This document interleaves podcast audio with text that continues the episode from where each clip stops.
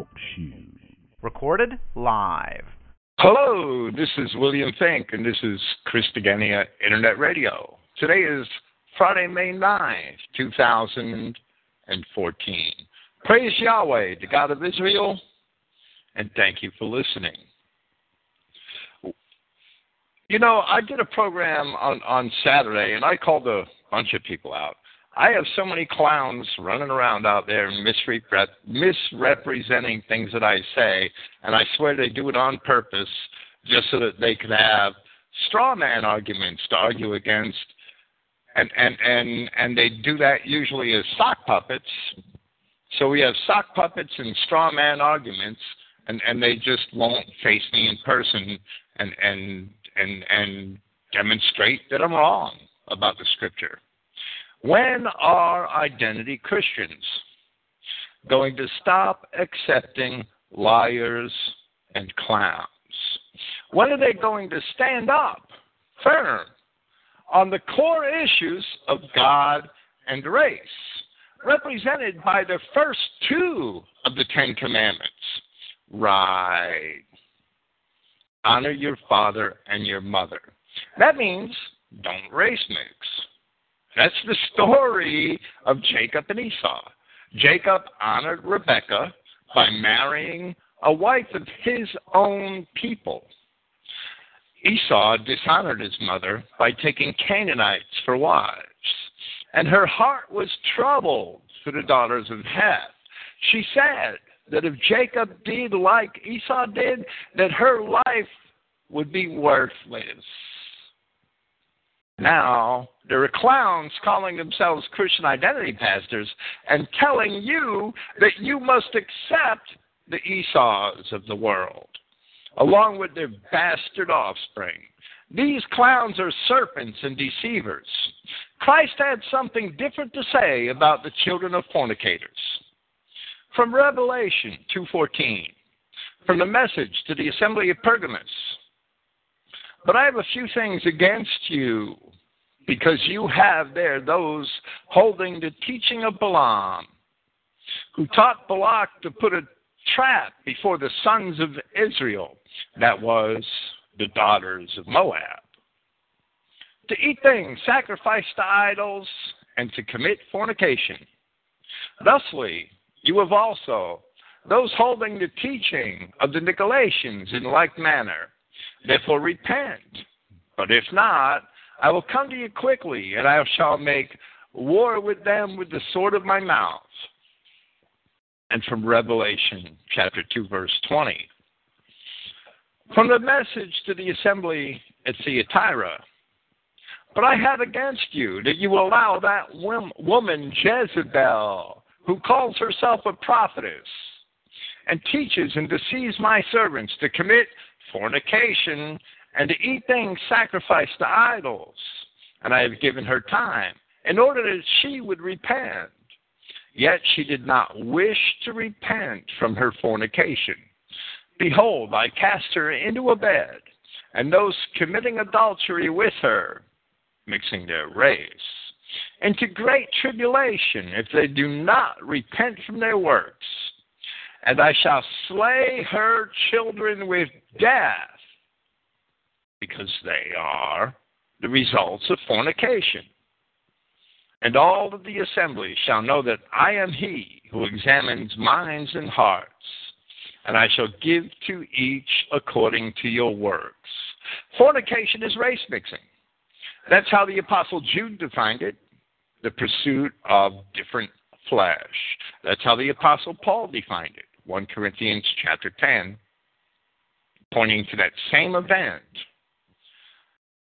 where Balaam taught Balak to throw a stumbling block, stumbling block before the children of Israel, the daughters of Moab. Numbers chapters 24 and 25. Fornication is race mixing. And why is fornication so often associated with idolatry? Because Yahweh is only the God of Israel. He is not the God of the other races. That is why, when Judah married the Canaanite woman, he was said to have married the daughter of a strange god. The Pharisees, disputing with Christ, claimed that we all have one God, and Christ rejected their error, telling them that their father was not God, but the devil. So Yahshua Christ tells the fornicating Jezebel that I shall slay her children with death. Don't think you are going to get God to accept the products of your fornication. You are deceiving yourself. You pretend to be a Christian, but in reality, you're just another Jewish humanist egalitarian. True love is keeping the Word of God first, and then loving your brother, who also keeps the Word of God. True humility is not compromise. True humility is acceding to the Word of God, submitting oneself to the Word of God. That's true love, that's true humility. Everything else is compromise. We cannot accept bastards because Yahweh, our God, will not accept bastards. With that, we will proceed to the epistles of Paul, part six in this series on the book of Romans. In Romans chapter 4, we saw the substance of the faith of Abraham as it was explained by Paul of Tarsus himself that the gifts or the promises of God are for those nations which sprung from the seed of Abraham, from Abraham's loins, as the promises of the Old Testament, which Paul cited, certainly attest. Those promises are not conditional upon the keeping of the law, since they were delivered long before the giving of the law, and since they were made without condition. However, on the other hand, with the passing of the Levitical priesthood and the end of the rituals of propitiation, Paul had also explained that those nations descended from Abraham should by nature keep the laws which Yahweh God had written on their hearts. The scoffers and the Judaizers of the first century they sought to keep Christians bound to the rituals of the law and under their own thumbs, since they pretended to be experts in law. The apostles, however, responded negatively to this idea. Peter is recorded as having said in Acts chapter 15, from verse 9, and distinguishing nothing between both us and them.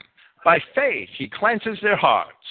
Therefore, now, why tempt Yahweh to place a yoke upon the necks of the students which neither our fathers nor us have been able to bear? Likewise, James is recorded in that same place. And he says from verse 14 Simeon has declared just how, at the first, Yahweh considered to take from among the nations a people in his name. Now, according to the prophets,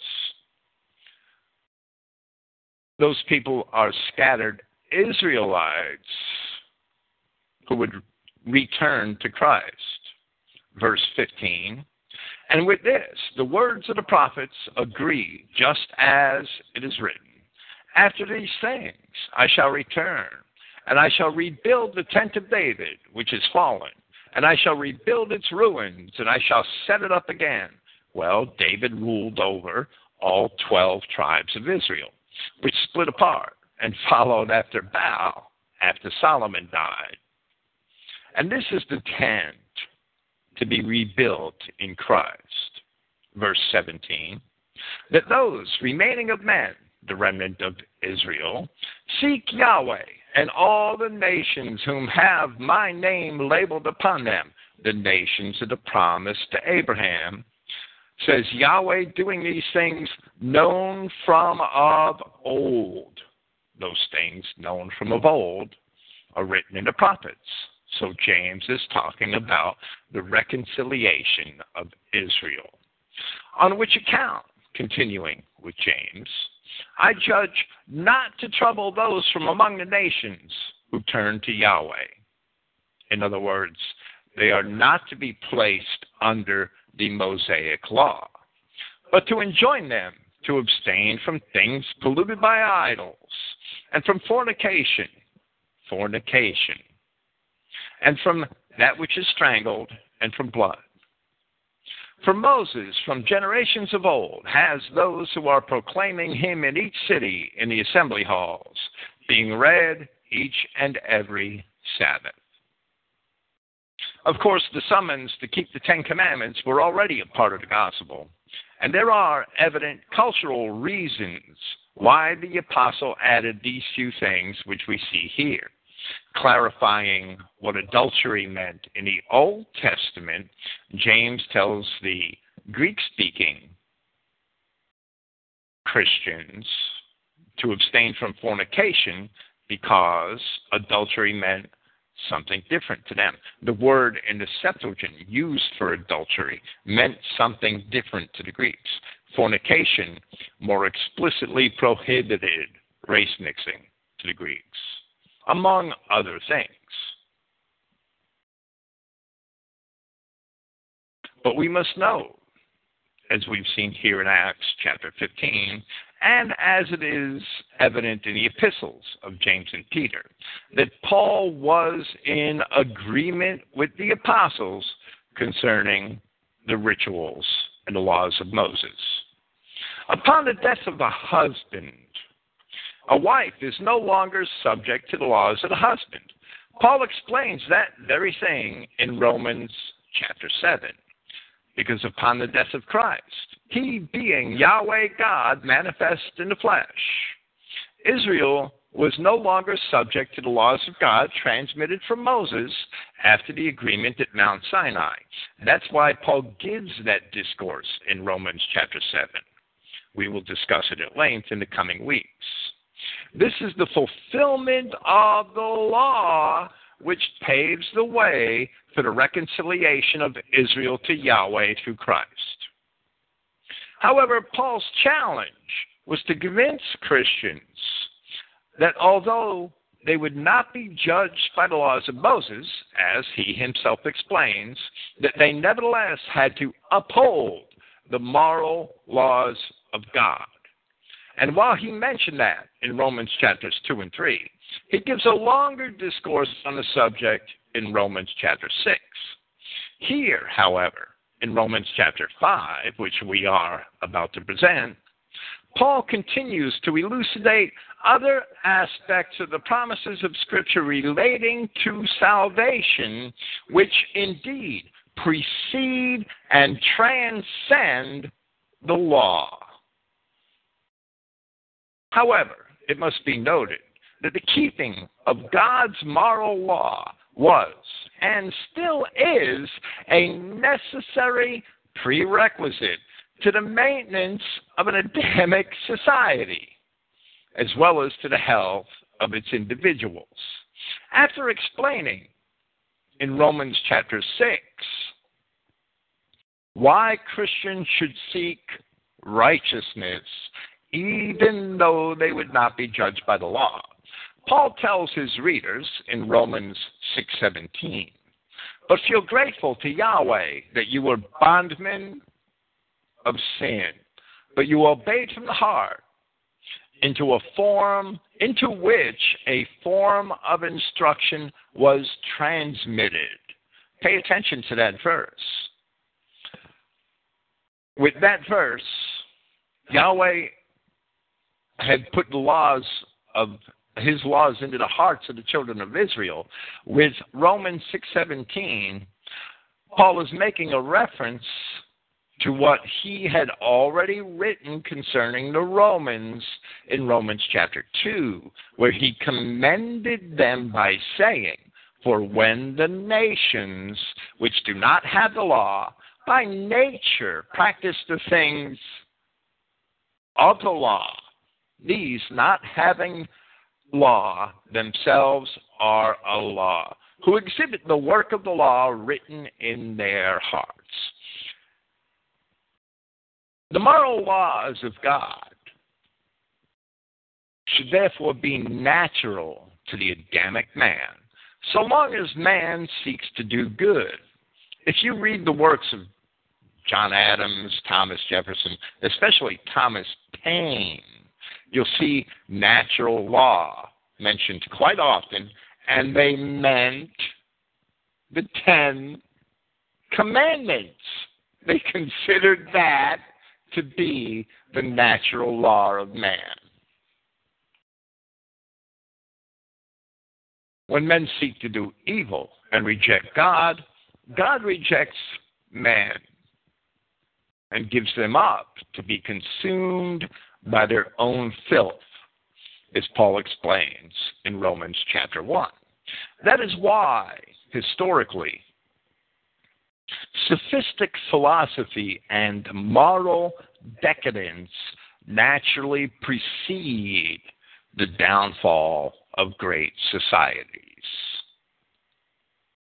Look around you.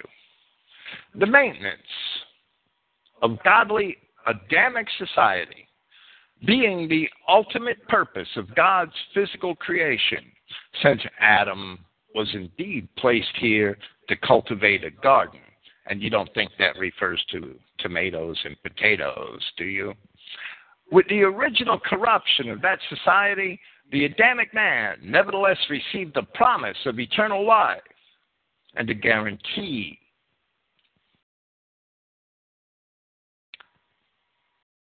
In the symbol of the cherub, that the way to eternal life would be maintained.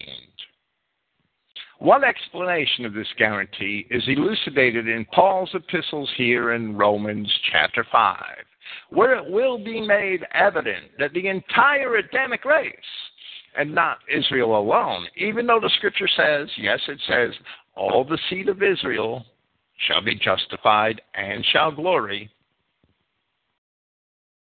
The entire Adamic race shall indeed have life in Christ. Being preserved apart from the law the Adamic race is not saved for its own sake or by its own merit, but because Yahweh God is sovereign, and therefore all those who initially rebelled against him shall not prevail to ruin his divine intentions. Scriptural proof forthcoming. The children of Israel, that one small portion of our larger white Adamic race, was chosen of God and was given his law. Thereby,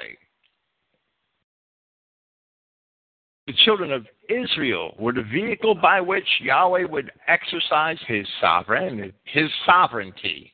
Let me pronounce it right.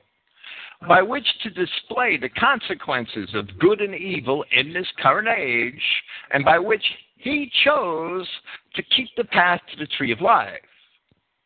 For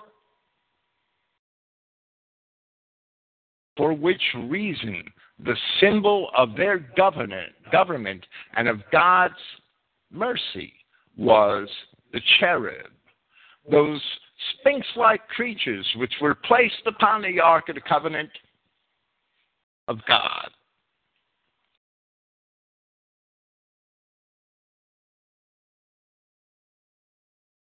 Inside of that ark was placed the tablets containing the law. The importance of the symbolism is that by keeping the law of God, one is also maintaining the path to the tree of life.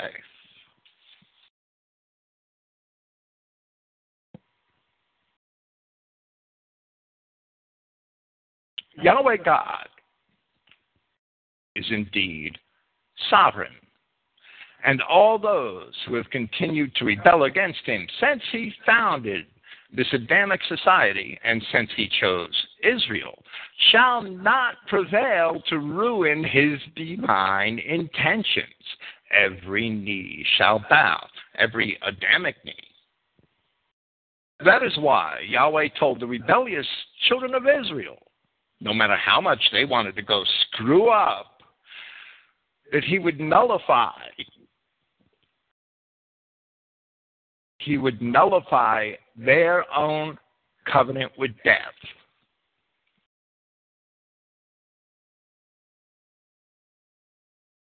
From Isaiah 28:18 Your covenant with death shall be disannulled and your agreement with hell shall not stand. The white Adamic race has a divine destiny mandated by their creator and they shall be trained into obedience for it, regardless of their own rebellious minds. That is the purpose of this life. With this, we shall proceed with Romans chapter 5.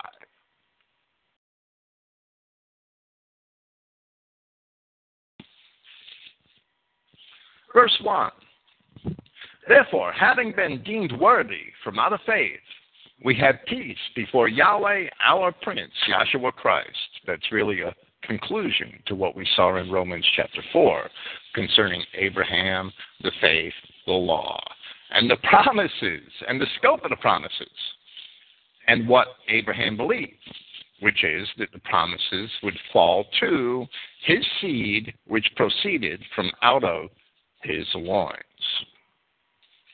From out of faith, the Christogenea New Testament renders the Greek phrase very emphatically.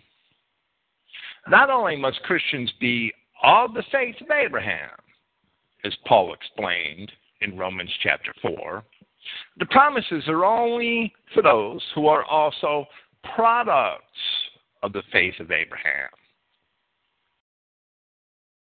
From that which Abraham believed, which means that they themselves must be seed from Abraham's loins, or they have no part with Abraham, because Abraham did not believe in them. Now, a lot of people are going to be confused. Well, the entire Adamic race, they're not all Israelites. And that's true. But the children of Israel, between the time of the promise to Abraham, and especially the time of the Exodus, and the time of Christ, the children of Israel had virtually subsumed what had been left of the entire wider Adamic race. The Parthians in the east, the Scythians in the north, became the Germanic peoples. The Cimmerians, Galatae, and the Romans themselves, and the Greek tribes of the Dorians, they made up the preponderance of peoples in the Roman world. They were all descendants of Abraham. They were all descendants of the children of Israel. What was left of the Hamite and Japhethite nations, well, most of the Hamite nations were thoroughly race mixed in Africa. A lot of the nations of Shem, the descendants of Shem, in what we know today as Arabia, were race mixed by this time, by the time of Christ the people in the East were already race mixing. The descendants of Japheth, in fulfillment of the promise that Noah made in Genesis chapter 9, were being subsumed into the children of Israel at this time. And that did become fact. It became fact with the Iberians, with the Romans, with the Dorians, it became fact with the um, the Goths and the Germanic tribes later on, the Angles, the Saxons, who basically took over the entire old Japhethite Europe.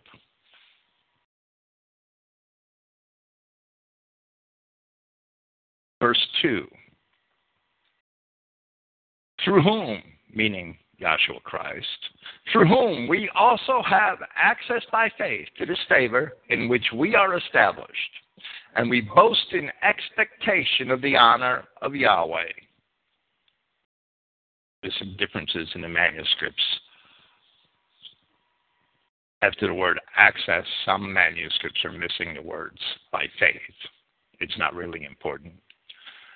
Where in Romans 5 2, the King James Version has rejoice, the word here is boast. The Greek word is kauchaomai. It means to boast. It means to to speak loud, to be loud tongued, to boast or vaunt oneself. Some may see a conflict concerning boasting in Paul's thinking in, in some of these verses, but there is none. In Romans chapter 2, Paul said that if Abraham had a boast in works, that he should still not boast before God. Here he tells us that Christians should boast in, ex, in the expectation which they have in God. When men boast of their works, they boast for their own honor. When men boast of the expectation they have in Christ, they're boasting to the honor of God and not for their own honor. Christians have access to God through faith in Christ because Israel is reconciled to God through Christ. By extension, the entire Adamic race is reconciled to God in Christ. Paul explains the same thing at greater length in Ephesians chapter 2, on which account, from verse 11, on which account you must remember that at one time you, the nations in the flesh, who are the so called uncircumcised, by the so called circumcised, made by hand in the flesh. In fact, what Paul's saying is, is he's basically dismissing the title circumcised and uncircumcised because, in fact, the Israelites of the dispersion who accept Christ were the truly circumcised, since circumcision is of the heart. The circumcision of the flesh, which is of the law, means nothing after Christ.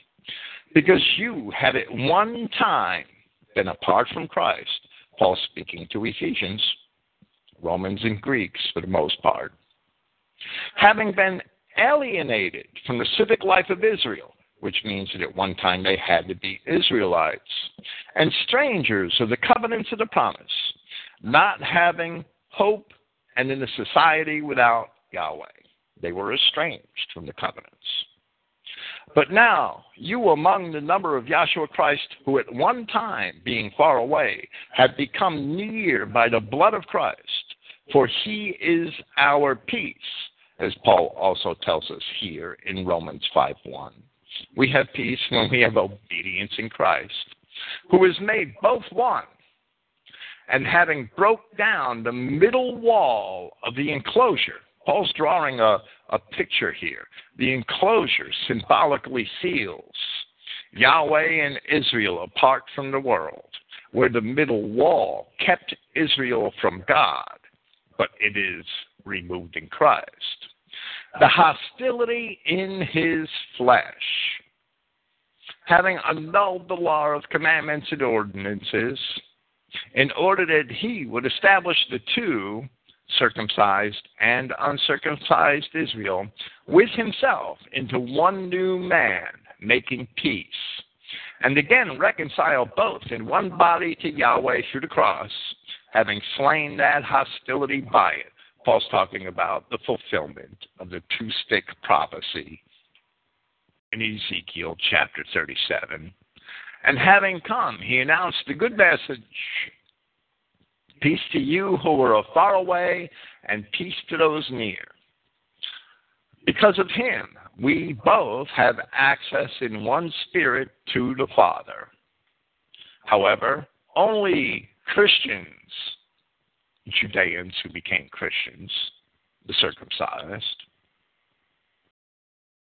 Israelites dispersed who became Christians, the uncircumcised, so called, only Christians have access to God, and that's what the enclosure itself surrounds. Since Christ himself had said, John 14:6, I am the way and the truth and the life. No one goes to the Father except through me. Access to God. It's for Israel. It's through Christ. And not only, Romans 5 3, and not only, but we should also boast in afflictions, knowing that affliction results in endurance. And the endurance, a tried character, and the tried character, an expectation. We should boast in our afflictions. Afflictions are a trial from God. We should feel honored when we're afflicted because we're children of God. If He doesn't chastise you, you're a bastard and not a son. As Peter in his first epistle mentions, the trial of your faith being much more precious than of gold that perishes, though it be tried with fire. However, there are various reasons for which men suffer affliction. From Psalm 119, from verse 71, it is good for me that I have been afflicted, that I might learn thy statutes. The law of my mouth is better unto me than thousands of gold and silver. Thy hands have made me and fashioned me. Give me understanding that I may learn thy commandments.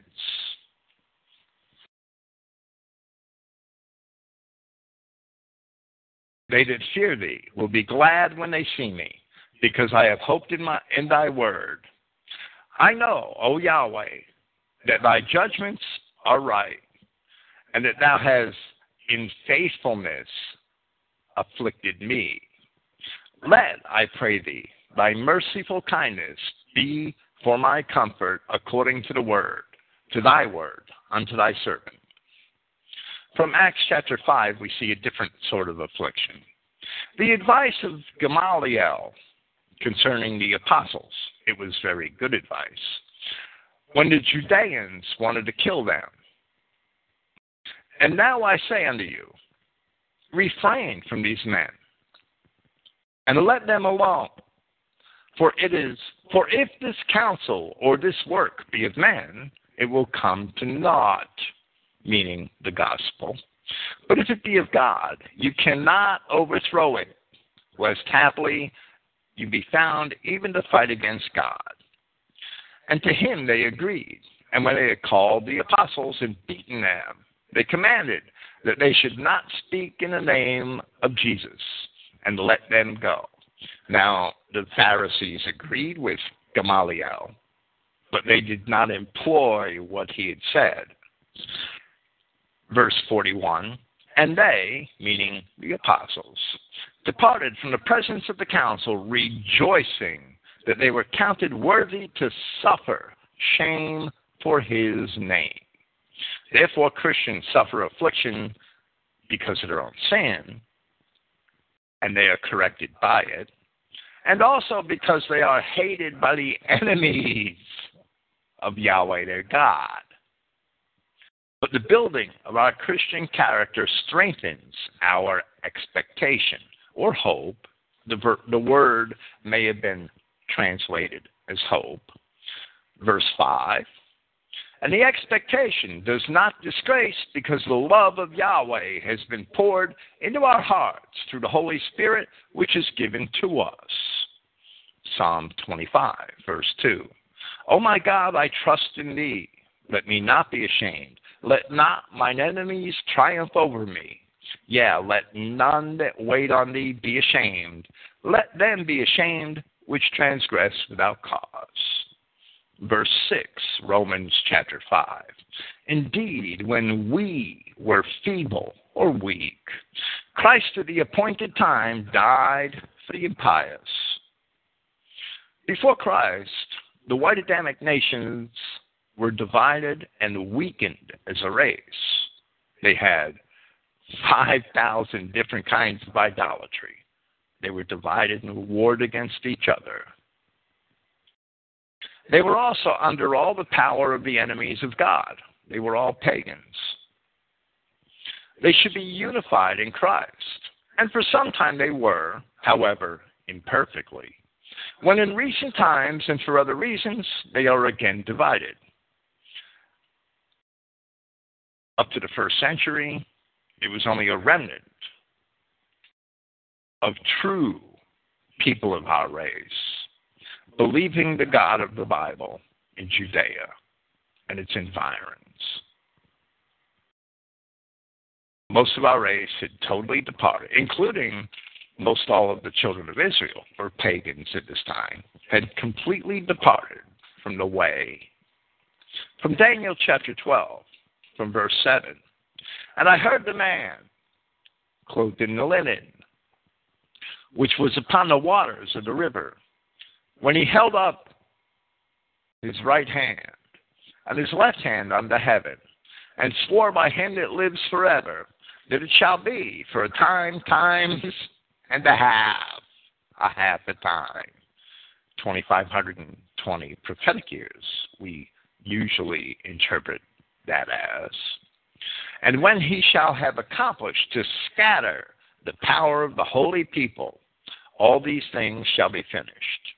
In Christ, the Adamic race shall ultimately be united, which is the end of the prophecy of the Revelation. Verse 7, Romans 5. Though scarcely for the benefit of the upright will one die. For the benefit of the noble, perhaps one then dares to die. Paul is being rhetorical here. Would you give your life freely to save a man? Would you give it to save even a just or a noble man? Most of us wouldn't. But Yahweh introduces his own love to us because we, yet being wrongdoers, Christ had died for our benefit. The language of this verse very subtly tells us that Yahshua Christ is indeed Yahweh. It's easy to send somebody else to die for you, right? Yahweh loves us. Therefore, as Yahshua Christ, he died for the benefit of the children of Israel, even though they were neither just nor noble, but they were sinners. From 1 John chapter 4, verse 10. And this is love. Not that we loved God, but that He has loved us and has sent His Son a propitiation for our errors. From John chapter 11, where the high priest of the Judeans, an enemy of Christ, makes an unwitting prophecy concerning Christ from the King James Version, verse 49.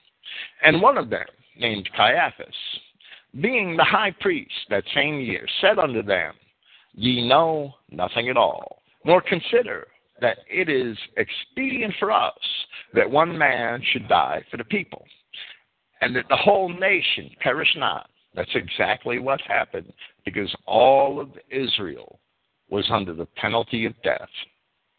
And this he spoke not for himself, but being high priest that year, he prophesied that Jesus should die for that nation. And not for that nation only, but that he should also gather together in one the children of God that were scattered abroad.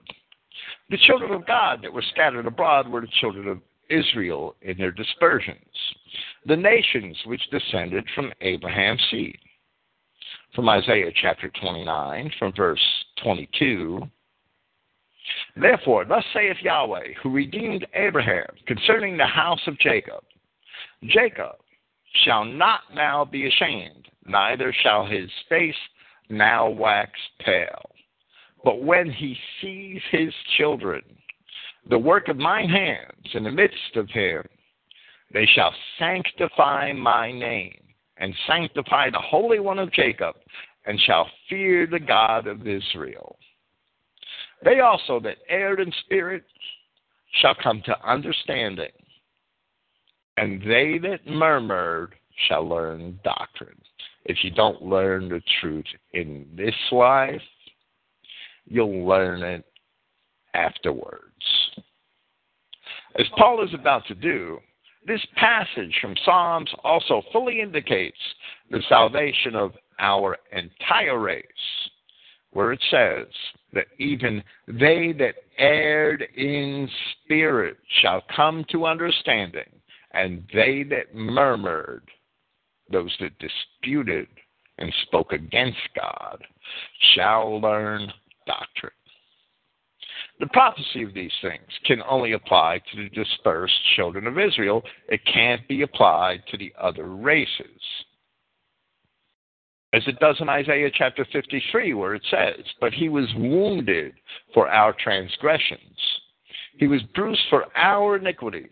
The chastisement of our peace was upon him, and with his stripes we are healed. All we like sheep have gone astray. We have turned every one to his own way, and Yahweh has laid on him the iniquity of us all. Verse 9, Romans chapter 5. Still more than, being deemed worthy now by his blood, we will be preserved by him from his wrath. Just as the children of the Exodus had put the blood of the Passover lamb upon their doorposts in Egypt as a sign to warn off the angel of death, so do Christian Israelites symbolically cover themselves with the blood of the Lamb today. From Revelation chapter 12, from verse 10.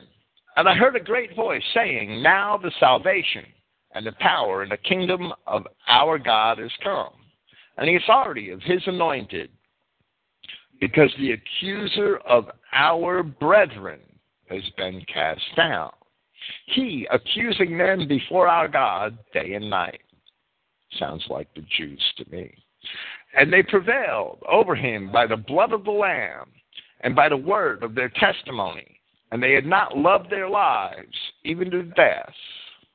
And this reveals a greater purpose of the Adamic man to prevail not only over his own lust, over his own sin, but also over the accuser of our brethren, who's described in that same chapter as the great dragon and that serpent of old who would persecute the woman, a reference to the children of Israel.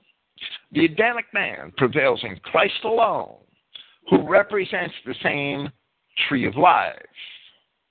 We shall discuss this at length as it is the subject of the later portions of this very chapter. Romans 5, verse 10. Therefore, if we, being odious or hateful, were reconciled to Yahweh through the death of his Son, still more, being reconciled, will we be preserved in his life. None of this is, Paul ties none of this. Paul associates none of this with personal behavior. He ties it all to national reconciliation. Personal behavior, we'll, we'll discuss this shortly. Personal behavior is a separate matter entirely. In Isaiah chapter 60, Yahweh said to a sinful Israel, using the land as an allegory, if you read the entire chapter and the one before it, from verse 15 Whereas thou hast been forsaken and hated, so that no man went through thee, I will make thee an eternal excellency, a joy of many generations. And again, Yahweh speaking of Israel in Jeremiah chapter 12, the point here that it being Israel that was forsaken and hated, Paul says here, if we being odious or being hated were reconciled to Yahweh. Jeremiah chapter 12, verse 7 I have forsaken mine house, meaning Israel. I have left mine heritage. I have given the dearly beloved of my soul into the hand of her enemies. When we sin and don't repent, Yahweh surrenders us to our enemies, to our enemies. Mine heritage is unto me as a lion in the forest. It crieth out against me. Therefore have I hated it. He hated his heritage because of their sin.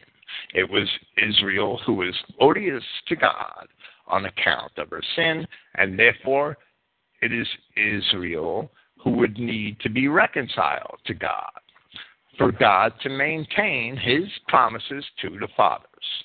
Paul himself says that where there is no law, that sin is not imputed. And Romans 5:13, we're about to read that. And since only Israel ever had the law, Psalm 147 verses 19 through 20, then only Israel could possibly be reconciled to Yahweh. Since Yahweh only said that to Israel, that you only have I known of all the families of the earth, therefore I will punish you for all your iniquities. Amos 3 2. One can only be reconciled to someone whom one had already known all of these biblical themes are intrinsically woven, and to break the context of the Bible is an attempt to rob God Himself. Playing with God. That's what people are doing. Verse 11, Romans chapter 5. And not only but also boasting in Yahweh through our Prince Yahshua Christ, by whom we now have received that reconciliation. The King James translates the verb katallasso, Strong's number 2644, as reconcile twice in verse 9 of this chapter. However, here in verse 11, the related noun katallage is atonement in the King James Version, where here in the Christogenea New Testament it is properly reconciliation. In the Septuagint Greek, the verb does not appear at all, and the noun only appears twice in Isaiah 9:5 and 2 Maccabees 5:20. And Brenton translates that once as restitution and another as reconciliation. There is no specific word for atonement in Septuagint Greek. However, the Hebrew word was often translated into phrases describing the making of an offering or a propitiation, which is how the noun or the verb, the, the noun being hilaskos and the verb being ex hilaskome, and that's how that frequently appears in the Septuagint. It's always to make a propitiation. So I'm not even certain that the word atonement should even appear in the in in the um, King James version. It should be a propitiation. The children of Israel are beckoned to return to be reconciled to Yahweh in Christ. From Jeremiah chapter 30, from verse 10. Therefore, fear thou not, O my servant Jacob, saith Yahweh. Neither be dismayed, O Israel, for lo, I will save thee from afar, and thy seed from the land of their captivity. And Jacob shall return, and shall be in rest, and be quiet, and none shall make him afraid. The context of the entire Bible, after Israel was put away by God, in the books of Kings and Chronicles is the reconciliation of Israel to God. Nobody outside of the literal children of Israel can ever be forced into that picture, except that there are transcendent promises to the rest of the white Adamic race. Promises which the covenants with Israel did not replace. And Paul is about to discuss them from verse 12. For this reason, just as by one man failure of purpose or sin entered into the society, and by that failure of purpose or by that sin, death, death also entered into the society through that one man. And in that manner, death has passed to all men, all Adamic men, on account that all had done wrong. Now, in verse 13, Paul begins a long parenthetical statement. And the parenthetical statement explains this statement we just read in verse 12 and the end of this statement, which we just read in verse 18. So Paul inserted a parenthetical statement right into the middle of his own thought. So we're going to read and discuss the parenthetical statement, and then we will return to verse 12 and put it with verse 18 at the end of verse 17. That's confusing, I know. That's the scripture, that's the way it was written. Paul says in verse 13, For until the law, sin, and I'm going to use the word sin here, sin was in the society, but sin was not accounted, there not being law. But death reigned from Adam until Moses, even over those who had not sinned, resembling the transgression of Adam, who is an image of the future or an image of that which is coming. It's through one man, Adam, death passed to the entire Adamic race. Then through the sacrifice of one man, Yahshua Christ, life shall be granted to the entire Adamic race. All Israel shall indeed be saved, and all of the other Adamic nations follow along. Israel was the cherub which maintained the way to the tree of life, the redemption and salvation which is in Christ. Nearly all of the other Genesis 10 Adamic nations had already in reality, some of them were still around in name, but in reality had passed into oblivion by the time of Christ. Where were the Assyrians? Where were the Egyptians? The Egyptians were already overrun. Their race was destroyed by the blood of Negroes. The same thing with the Cushites. The Assyrians, they were decimated. A lot of them were Arabs by this time. Some of them were may have survived under the tent of the Parthians, but their nation was gone. The Persians, that, that they were being ruled by the Parthians at this time. And even though some Persians survived into the middle of the Christian era, they've been overrun by Turks, Mongols, where were the Medes by this time? They were no longer a national entity at this time, at the time of Christ. The Tartessians had been absorbed into the Romans and the Iberians. The Iberians being Hebrews, Israelites. The Etruscans had been absorbed into the in, into the Galatae, the um, the Celts that invaded the north of Italy and the Romans to the south. They disappeared. They were not a national entity at this time. Most all of the Adamic nations were gone, even by the time of Christ. No longer recognizable.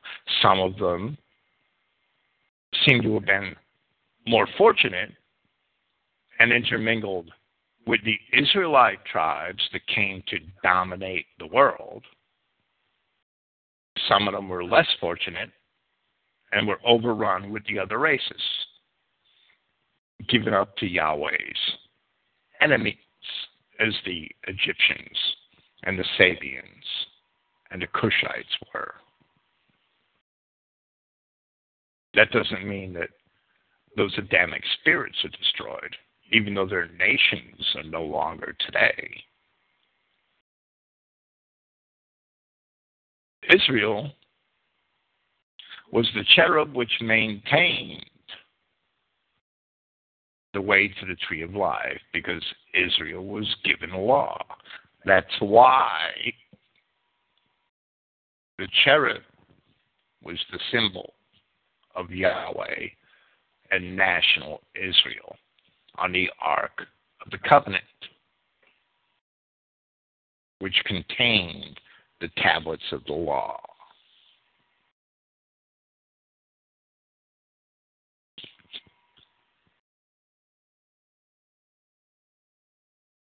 Israel was the cherub, and Israel provided the genealogy through which came the Messiah, the tree of life.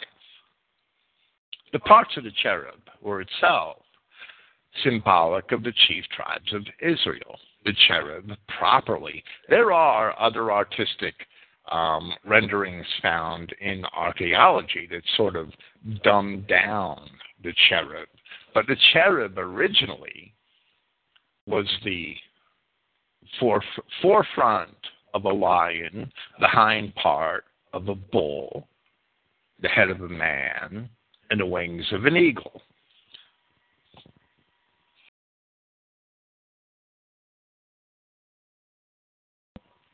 They were the standards of the chief, the four chief tribes around the tabernacle in the wilderness the bull Ephraim, the eagle Dan, the man Reuben, and the lion Judah.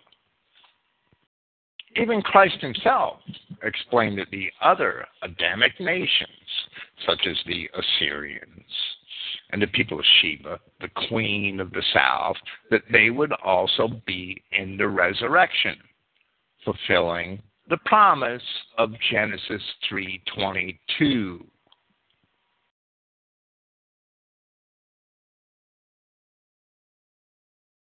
Paul goes on to say in verse 15, but should not, as was the transgression, in that manner also be the favor.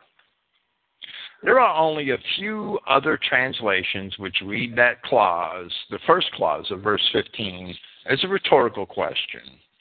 Some most translations don't. There are some others which do.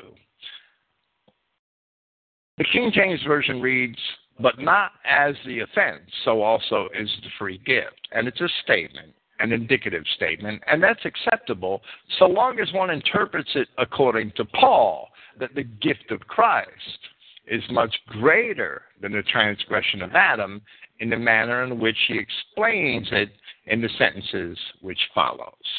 However, it is just as well interpreted as a rhetorical question if one understands that the gift in Christ is granted as a benefit in the same manner as that which the transgression of Adam resulted in a curse, in the sense that they both came through one man unto all men.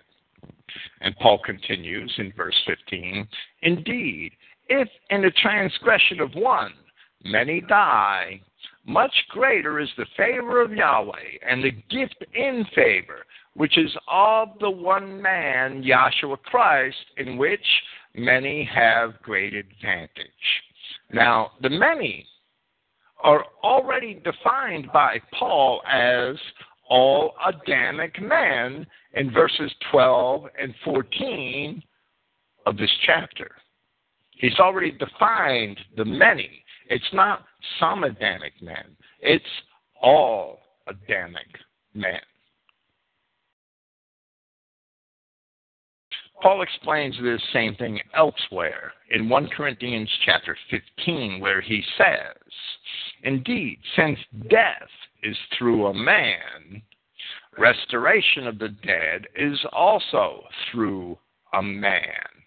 And then he goes on and defines that, where he says in verse 22 just as in Adam all die, that in that manner in Christ shall all be produced alive. There's no exceptions. And in both places, Paul of Tarsus equates the word man with Adam.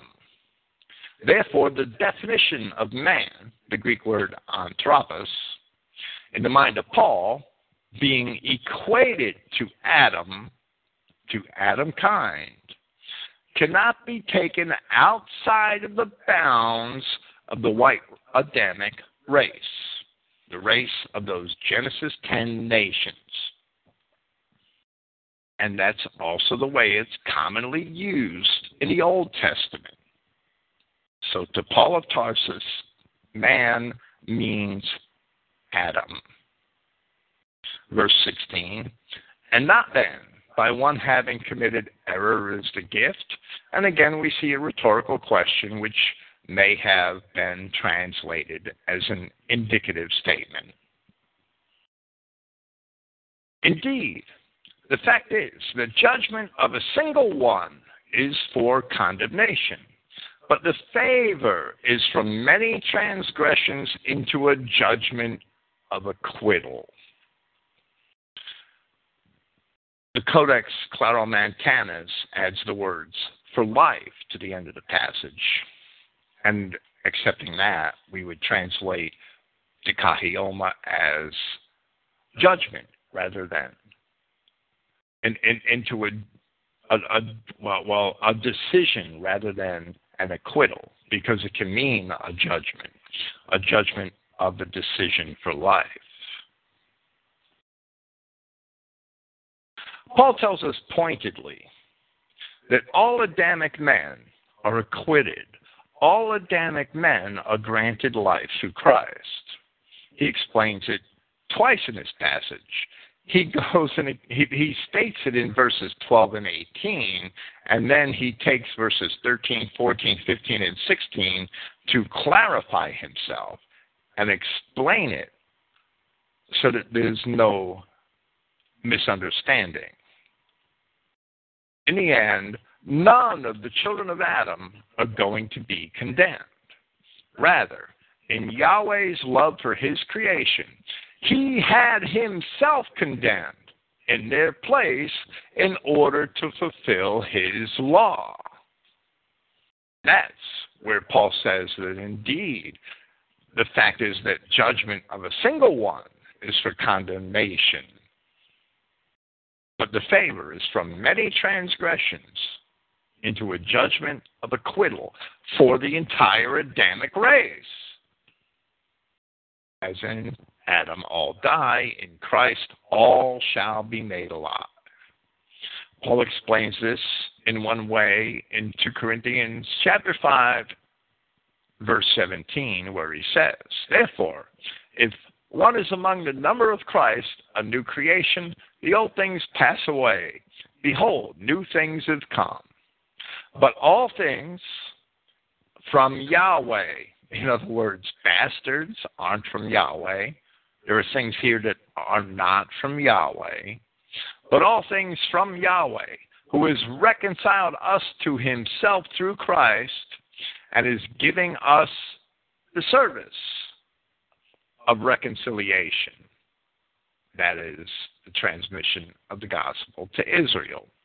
How that Yahweh was within Christ reconciling the society to himself not accounting their offenses to them. There's no exceptions there. And placing in us the word of that reconciliation.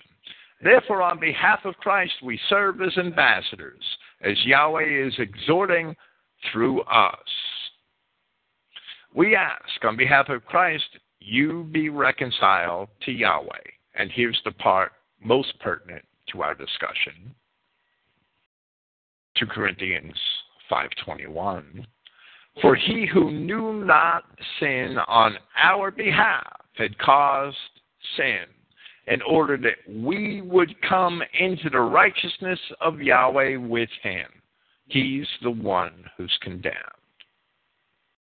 Then Paul explains this in another way in Galatians chapter 3. Christ has redeemed us from the curse of the law coming, becoming a curse on our behalf. For it is written, Accursed is everyone who hangs upon a timber.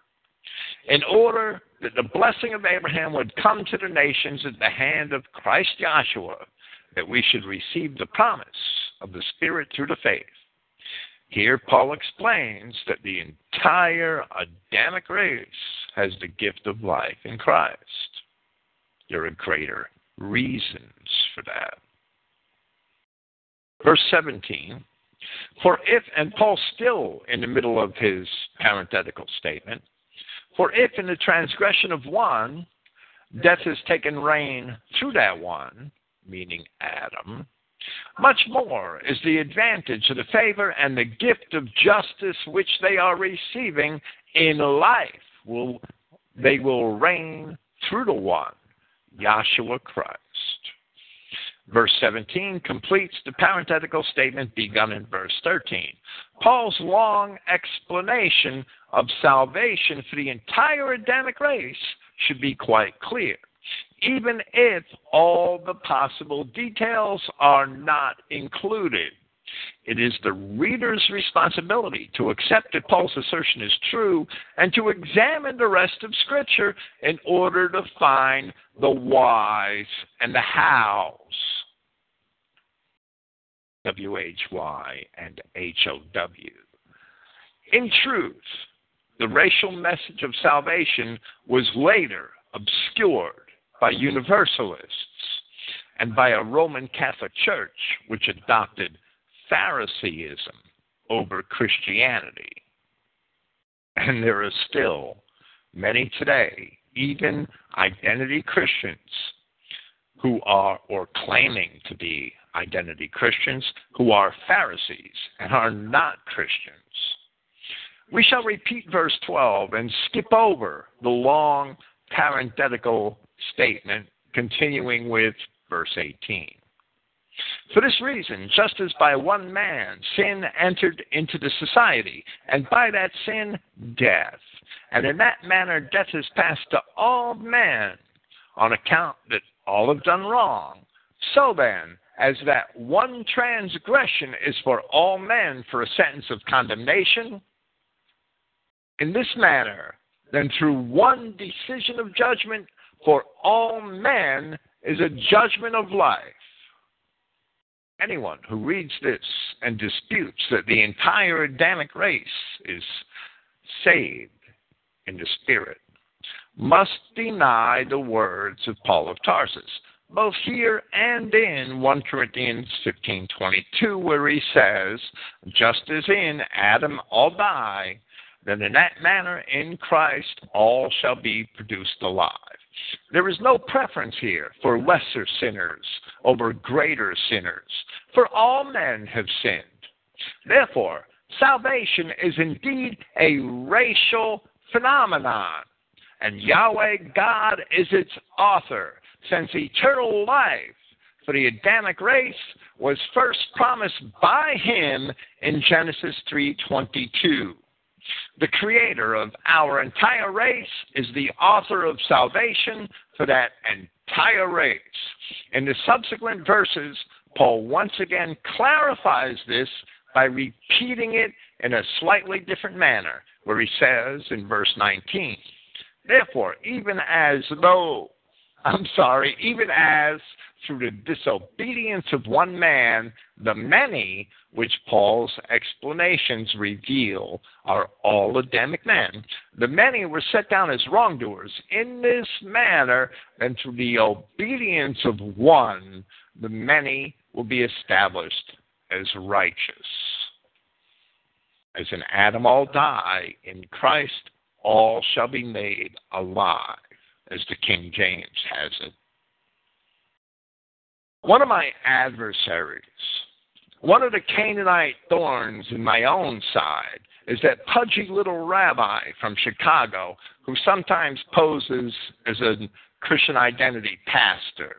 He recently said in an email to my friend Don Brown, who will have to hear this in the archives because he's not listening tonight, that Finck will choke on his own Aryan Talmud he will burn in hell for teaching that whites are automatically saved. Read John 15. That's what he said.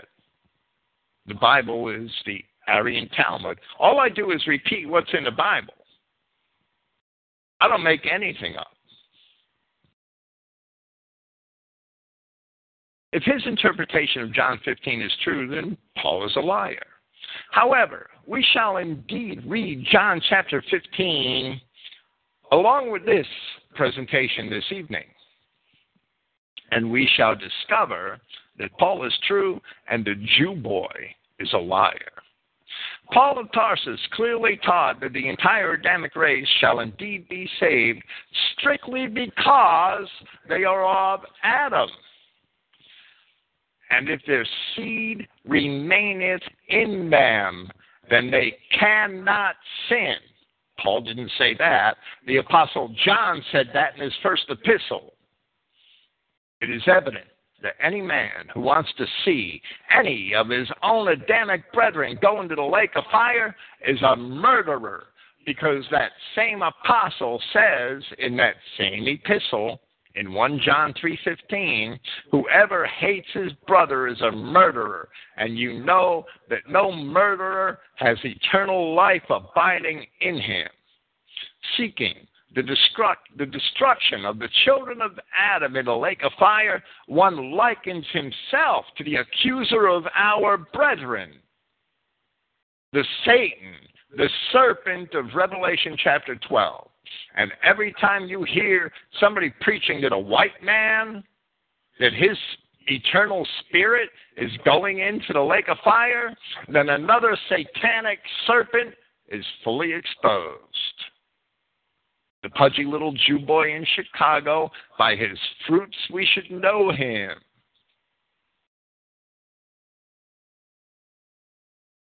That part won't be in the notes to this podcast.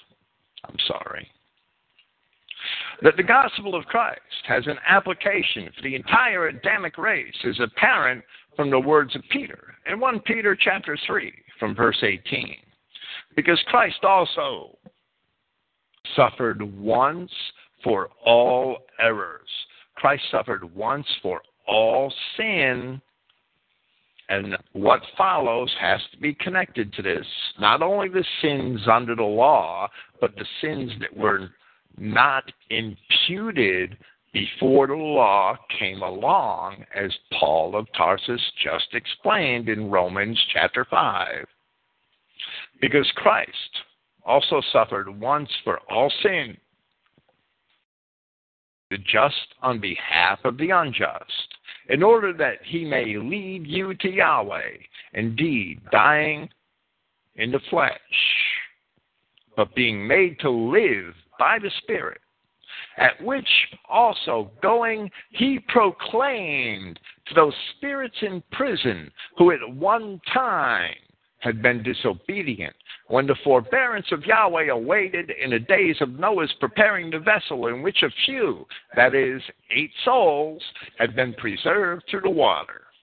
If those who sinned in the days of Noah could hear the gospel and be freed from the prison, which I believe is an allegorical prison, from the prison in which they were contained, then what Adamic spirit will not be preserved? Because few of us have sinned beyond those people from the time of Noah. That is why the gates of hell shall not prevail against the true assembly of Yahweh. From Isaiah chapter 25, from verse 8. He will swallow up death in victory. There will be no death, not for the children of Adam. There will be death for the bastards and the pudgy little Jew boys of the world. He will swallow up death in victory and Yahweh God will wipe away tears from off all faces, and the rebuke of his people he shall take away from off all the earth, for Yahweh has spoken it. Likewise, from Hosea chapter 13 I will ransom them from the power of the grave, I will redeem them from death. O death, I will be thy plagues. O grave, I will be thy destruction. Repentance shall be hid from mine eyes.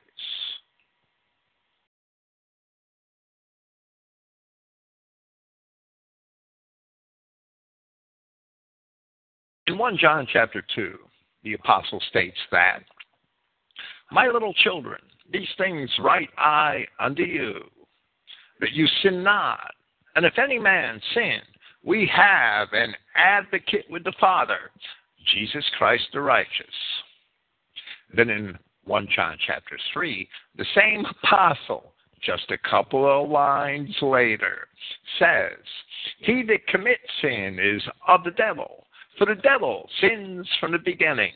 For this purpose, the Son of God was manifested that he might destroy the works of the devil. And then he states from verse 9 Whosoever is born of God does not commit sin, for his seed remains in him. The devil was the world's first fornicator. And he cannot sin because he is born of God. The devil is equated to that old serpent, the rebellious fallen angels of Revelation chapter 12. Therefore, upon Eve's being tempted, Adam's having sinned, and their fall from the grace of God, Yahweh already had foreknowledge of all of this and a plan for Adam's salvation because, as the Apostle Peter tells us, 1 Peter 1.20, Christ was ordained from the foundation of the world. Every Adamic spirit being preserved, the deception of the lie, ye shall not surely die, is reversed, and the works of the devil are destroyed because Adam did sin and Adam did die. And facing death, Yahshua Christ rescued Adam from death.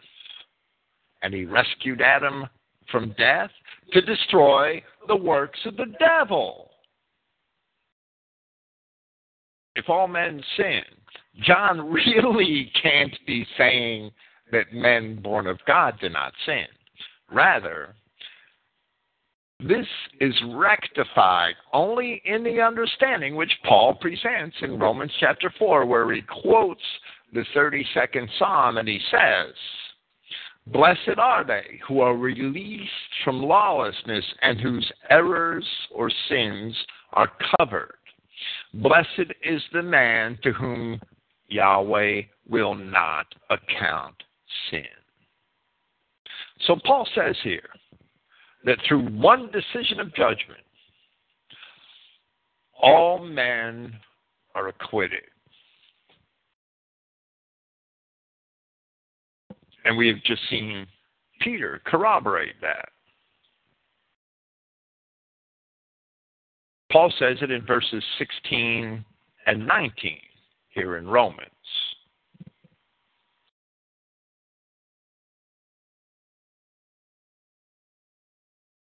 From the wisdom of Solomon, chapter 15. But thou, O God, art gracious and true, long suffering, and in mercy ordering all things. For if we sin, we are thine, knowing thy power. But we will not sin, knowing that we are counted thine. For to know thee is perfect righteousness yeah, to know thy power is the root of immortality. The confusion which clouds this clear scriptural teaching is this that there are indeed two types of salvation or preservation, and men have confused them. Paul tells us here that every Adamic spirit has eternal life. That is true. For that reason, discussing the fornicator of 1 Corinthians chapter 5, Paul says, 1 Corinthians chapter 5 verse 5, delivers such a wretch to the adversary for destruction of the flesh, in order that the spirit may be preserved in the day of the prince. Likewise, in chapter 3 of that same epistle, Paul said, Now if anyone builds upon that foundation, meaning the foundation which Christ laid, gold, silver, precious stones, timber, fodder, straw, the work of each will become evident, Indeed, the day will disclose it, because in fire it is revealed. And of what quality the work of each is, the fire will scrutinize. If the work of anyone who is built remains, he will receive a reward. That's the reward for good works. That's where it is important for us to realize that we should keep the law and try to keep the law and love our brethren and store up treasure in heaven. That's what that is, that reward. If the work of anyone burns completely, he will suffer loss, but he himself will be preserved, although consequently through fire, the trials of life the baptism with fire. Both passages, 1 Corinthians chapter 5, 1 Corinthians chapter 3, both passages reflect the eternal state of the Adamic spirit. However, the second passage reflects the expected reward Christians have for good works. That is a separate matter entirely not to be confused with the eternal state of the Adamic spirit. Salvation or preservation in this life is also a separate matter entirely. Salvation is a matter of preservation in this fleshly life. There are countless examples of this in Scripture. It's in almost every psalm in one way or another. David wrote in the 85th Psalm, verse 7 Show us thy mercy, O Yahweh, and grant us thy salvation. I will hear what Yahweh God will speak, for he will speak peace unto his people and to his saints. But let them not turn again to folly. David's asking that the people are preserved and that after their preservation, that Yahweh keeps them from folly or from further sin. This mercy which he requests here is a supplication that the sins are not punished. Through repentance and a, a request for mercy, we hope not to suffer the result of our sins. That one may be preserved in this life. This is evident throughout Scripture on levels both national and personal. Luke 13, verses 1 through 5, is another example. There were present at that season some that told him of the Galileans, whose blood Pilate had mingled with their sacrifices. And Jesus answering said unto them, Suppose ye that these Galileans were sinners above all the Galileans, because they suffered such things? I tell you, nay, but except you repent, you shall all likewise perish or those eighteen upon whom the tower in Siloam fell and slew them? Do you think that they were sinners above all men that dwelt in Jerusalem? I tell you, no. But except you repent, you shall all likewise perish. It's not their spirits that would perish for not repenting, but that their flesh would be destroyed. We are all here to learn the consequences of sin. And when we sin, we when we utter it, when we make repentance and admit our sins, as the apostles teach, Yahweh God is kind and merciful and may spare us the punishment of those sins. Without law, I'm sorry, let's read verse 20.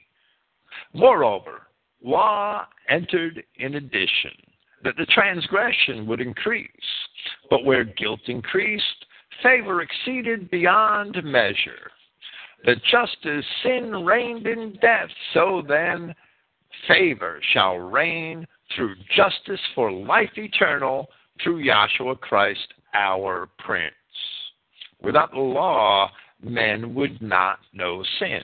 And that's the subject of Paul's discourse in the later half of Romans chapter 7, where he says, and I'll read from verse 8 But sin, taking occasion by the commandment, wrought in me all manner of concupiscence. For without the law, sin was dead. For I was alive without the law once, but when the commandment came, sin revived, and I died. And the commandment, which was ordained for life, I found to be unto death. So, as Paul told the Galatians, Galatians 3:24, wherefore the law was our schoolmaster to bring us unto Christ, that we might be justified by faith, because we're all sinners. And when we hear the law, we realize that we should be condemned for our actions. Paul informs us in Romans chapter 8 from verse 1 Now then, there is no condemnation to those among the number of Christ Yahshua. And remember, you didn't choose him, so you don't have a choice in the matter. If you make a covenant with death, if you make a covenant with sin, he will redeem you from it because your covenant with death is not going to prevail because salvation is a racial phenomenon. You don't have a choice in the matter. Now then, there is no condemnation to those among the number of Christ Yahshua. Indeed, the law of the Spirit of life in Christ has liberated you from the law of guilt and death. The law is powerless in that it is and weak over the flesh. Yahweh sending his own Son in the likeness of errant flesh and amidst guilt, condemned guilt in the flesh, or sin, and amidst sin, condemned sin in the flesh. That the judgment of the law should be fulfilled among us who walk not in accordance with the flesh, but in accordance with the Spirit. We should seek, knowing this, knowing that we have this, that this mercy, knowing that we have this great favor, we should, and, and knowing that we have eternal life, we should seek to uphold the spirit of the laws of God. Because forever is a long time. And if we don't come to obedience, we will remain in punishment. But in the end, every knee shall bow because that's the divine will of God. But no Adamic man is going to be destroyed in a lake of fire. The works of the devil get destroyed in a lake of fire. What are the works of the devil? Let's start with the fornicators, the, the, the, the products of sin, their fornication, the bastards, the other races that did not come from God. Adamic man was created by Yahweh God to be immortal. That is why after the fall from the grace of God, the promise of Genesis 3:22 is eternal life. If indeed man should grasp onto the tree of life. In his sin, man forsook the tree of life. The result of that sin, mm-hmm. among other statements, is the statement, and Yahweh God said, Behold, the man has become as one of us to know good and evil, and now, lest he put forth his hand and take also of the tree of life. Why would he take also of the tree of life? Because he fornicated with the tree of the knowledge of good and evil and take also of the tree of life and eat and live forever. Therefore, Yahweh God sent him forth from the Garden of Eden to till the ground from whence he was taken. So he drove out the man, and he placed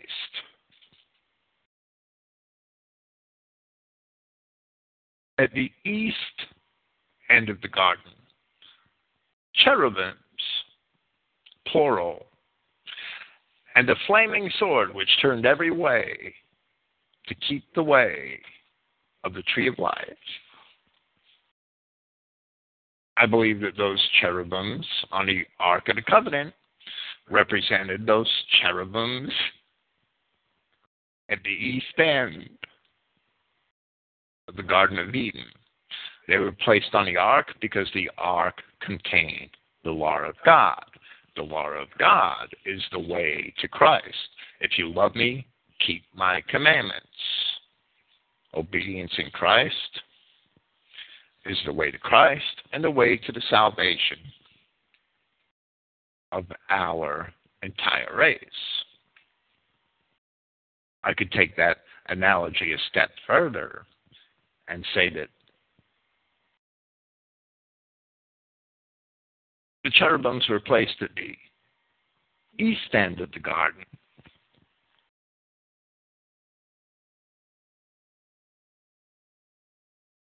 Because the east is where the sun rises.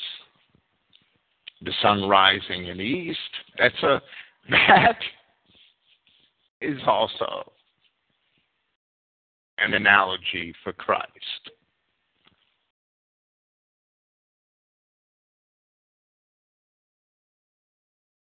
With this, we shall read from the Septuagint, from the Wisdom of Solomon, from chapter 2. The attitude of the ungodly is reflected at the beginning of this chapter.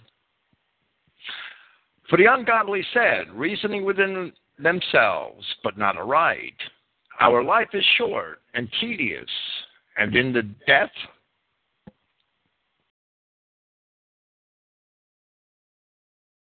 and in the death of man there is no remedy. Neither was any man known to have returned from the grave. This is the words of the ungodly now. For we are born at all adventure. In other words, randomly, it doesn't make a difference. And we shall be hereafter as though we had never been. For the breath in our nostrils is as a smoke, and a little spark in the moving of our heart, which being extinguished, our bodies shall be turned into ashes, and our spirits shall vanish as the soft air. And our name shall be forgotten in time, and no man shall have our works in remembrance. And our life shall pass away as the trace of a cloud, and shall be dispersed as a mist that is driven away with the beams of the sun, and overcome with the heat thereof. And now I'm going to skip ahead, but I'll include the entire chapter with my notes. Verses 12 through 20 reflect the result of the attitude of the ungodly and the sin that they engage in because of their attitude. Verses 20 forward reflect the folly of their ways. I'm sorry, verses 21 forward reflect the folly of their ways and the folly of their attitude, where it says, Such things they did imagine, and they were deceived, for their own wickedness has blinded them. As for the mysteries of God, they knew them not, neither hoped they for the wages of righteousness, nor discerned a reward for blameless souls. For God created man to be immortal and made him to be an image of his own eternity. Nevertheless, through envy of the devil came death into the world, and they that hold of his side do find it.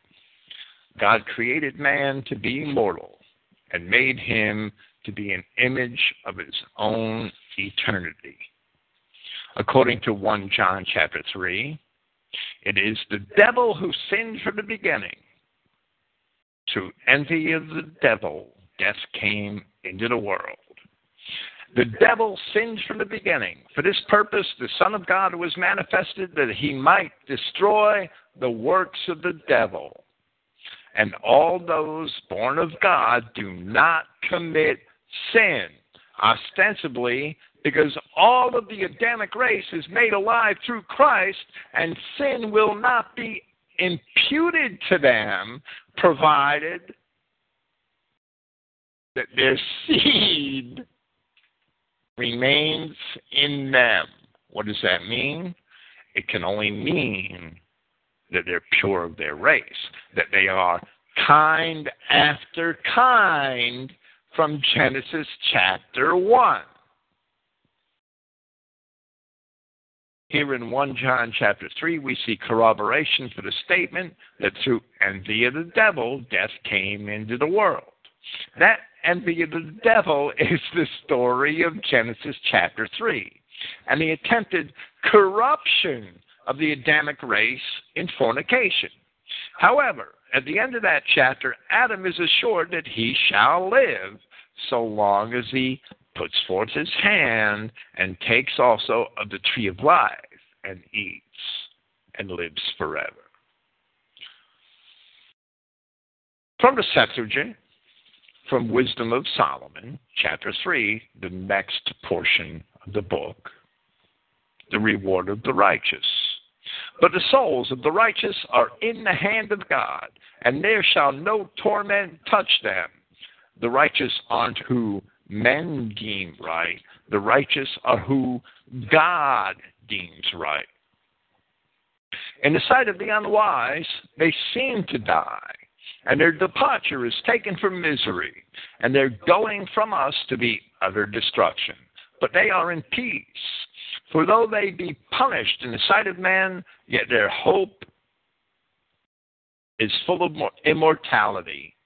And having been a little chastised, they shall be greatly rewarded, for God proved them and found them worthy for himself.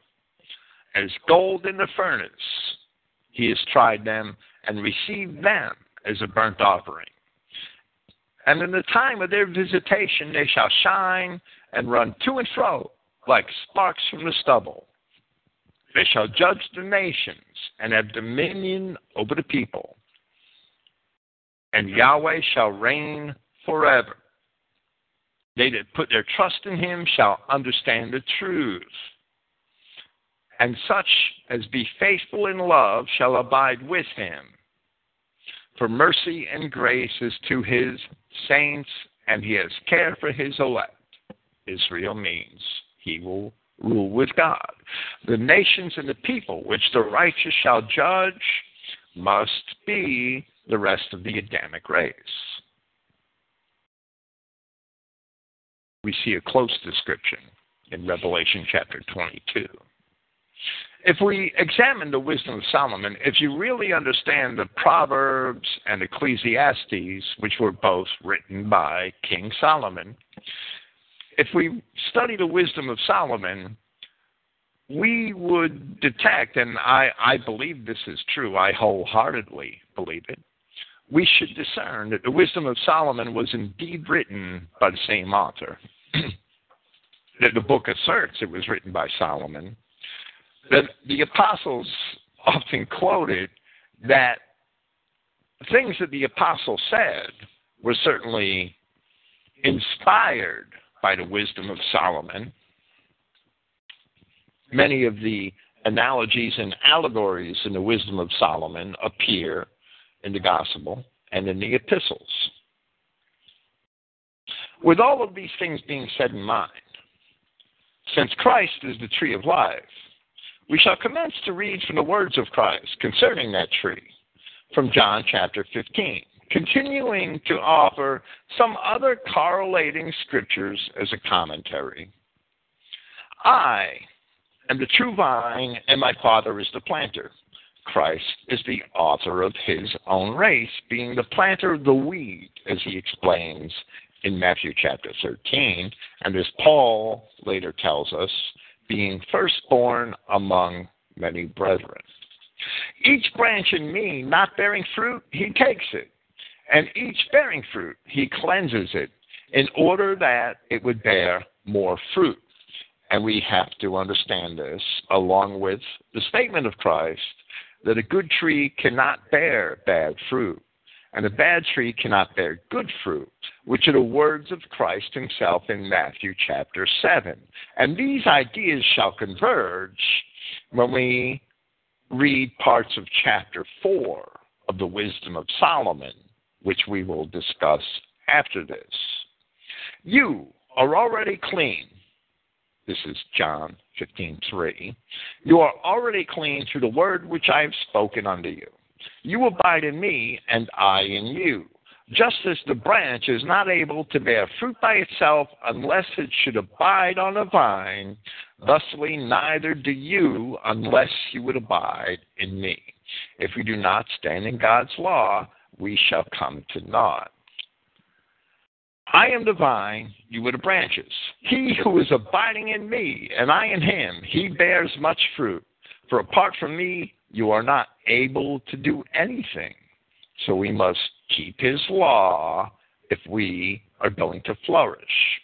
If one should not abide in me, he shall be cast outside like a branch that is withered, and they shall gather him, gather and they shall cast him into the fire, and it burns.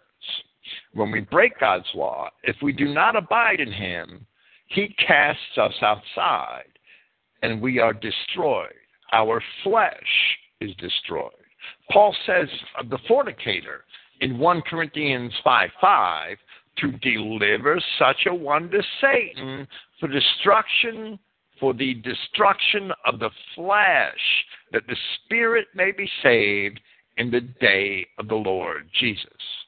Paul said, speaking in 1 Timothy chapter 1 verse 20 of two other men who betrayed him that he delivered them to Satan so that they learn not to blaspheme. When Satan destroys them, those spirits will have learned the result of their blasphemy. Verse 7, John 15. If you abide in me and my words should abide in you, whatever you should desire, you may ask, and it shall come to you. In this my Father is honored, that you would bear much fruit, and you would be my students. Just as the Father has loved me, I have also loved you. You abide in my love. If you will keep my commandments, you shall abide in my love, just as I have kept the commandments of my Father and abide in his love. These things I have spoken to you in order that my joy would be in you and your joy would be fulfilled.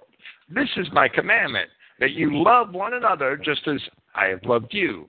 A greater love than this no one has, that one should lay down his life on behalf of his friends. You are my friends if you would do the things which I command you. No longer do I call you a servant because a servant does not know what his master does. Now, in the Old Testament, Yahweh called Israel his servant, and his relationship. This relationship must be what Christ refers to here the relationship between Yahweh and Israel, where Israel was Yahweh's servant. Now Christ said that they're not going to be his servants any longer. They're going to be his friends. But you I have proclaimed friends because all things which I have heard from my Father I have made known to you. You have not chosen me, but I have chosen you, and I have ordained you in order that you should go and bear fruit, and your fruit would abide, that whatever you may ask the Father in my name, he would give to you. These things I command you, that you love one another. When we keep the laws of God, we have a promise that we bear fruit. From Psalm 103, from verse 17. But the mercy of Yahweh is from everlasting to everlasting upon them that fear him, and his righteousness unto children's children, to such as keep his covenant, and to those that remember his commandments to do them. Children's children. Flourishing on the vine is a result of obedience to God. This idea is also repeated in Psalm 128. Blessed is everyone that fears Yahweh and walks in his ways, for thou shalt eat the, the labor of thine hands. Happy shalt thou be, and it shall be well with thee. Thy wife shall be as a fruitful vine by the sides of thine house, thy children like olive plants round about thy table. Behold, that thus shall be the man, that thus shall the man be blessed that fears Yahweh. Yahweh shall bless thee out of Zion, and thou shalt see the good of Jerusalem all the days of thy life. Yeah, thou shalt see thy children's children, and peace upon Israel. Flourishing on the vine is a result of obedience to God. From the wisdom of Solomon, chapters 3 and 4, we shall have help by which to establish that the branches which are broken off from the vine are the unlawful children of fornication, which are bastards. From verse 16 of chapter 3. As for the children of adulterers, and these are the brood of the ungodly and the bastard slips, which are going to be mentioned in the subsequent verses. As for the children of adulterers, they shall not come to their perfection, and the seed of an unrighteous bed shall be rooted out. Children of fornication. They have the same fate as the allegorical children of Jezebel in the Revelation. Every plant which my heavenly Father did not plant shall be rooted up, all the bastards. For though they be they live long, yet shall they be nothing regarded, and their last days shall be without honor, or if they die quickly, they have no hope, neither comfort in the day of trial. For horrible is the end of the unrighteous generation. And the word is Genea, and it means race. Better it is to have no children and to have virtue, for the memorial thereof is immortal, because it is known with God and with men. When it is present, men take example at it, and when it is gone, they desire it. It wears a crown and triumphs forever having gotten the victory, striving for undefiled rewards. But the multiplying brood of the ungodly shall not thrive, nor take deep rooting from bastard slips, the children of the adulterers, mentioned five or six verses ago, nor lay any fast foundation for though they flourish in branches for a time, yet not yet standing, not last, they shall be shaken with the wind, and through the force of winds they shall be rooted out. The imperfect branches shall be broken off, their fruit unprofitable, not ripe to eat, yeah, meat for nothing. For children begotten of unlawful beds are witnesses of a wickedness against their parents in their trial. That doesn't mean that the bastards are accepted, for we have already seen that they are broken off from the vine, being the brood of the ungodly. When we sin, when we don't repent from our sin, Yahweh casts us out. And when we're cast out, we're consumed by our enemies. We're consumed by the other races. The first sin of Adam and Eve was fornication, represented by the eating of the fruit of the tree of the knowledge and good, of good and evil. Therefore, Adam would have life because Yahweh assured the path to the tree of life through those who maintained his laws and who didn't mix their race. As Christ himself said, Every plant which my heavenly Father hath not planted shall be rooted up. In the end, all of the bastard slips shall be removed from the vine, which is the Adamic race with Christ at its head, and the entire Adamic race, as we've seen Paul attest, and as segments of the writings of Peter and John support, the entire Adamic race in the end is preserved and has eternal life. The rooting up of the bastard slips, that's the day of vengeance. And the vengeance of Yahweh is not against his creation. It's against the corruption of his creation. In the end, all of his creation will be restored. Of men, that includes only the white Adamic race. I'll be here tomorrow night discussing, in a timely fashion, the non Adamic races in eschatology, end times prophecy. Thank you for listening. Praise Yahweh, and good night.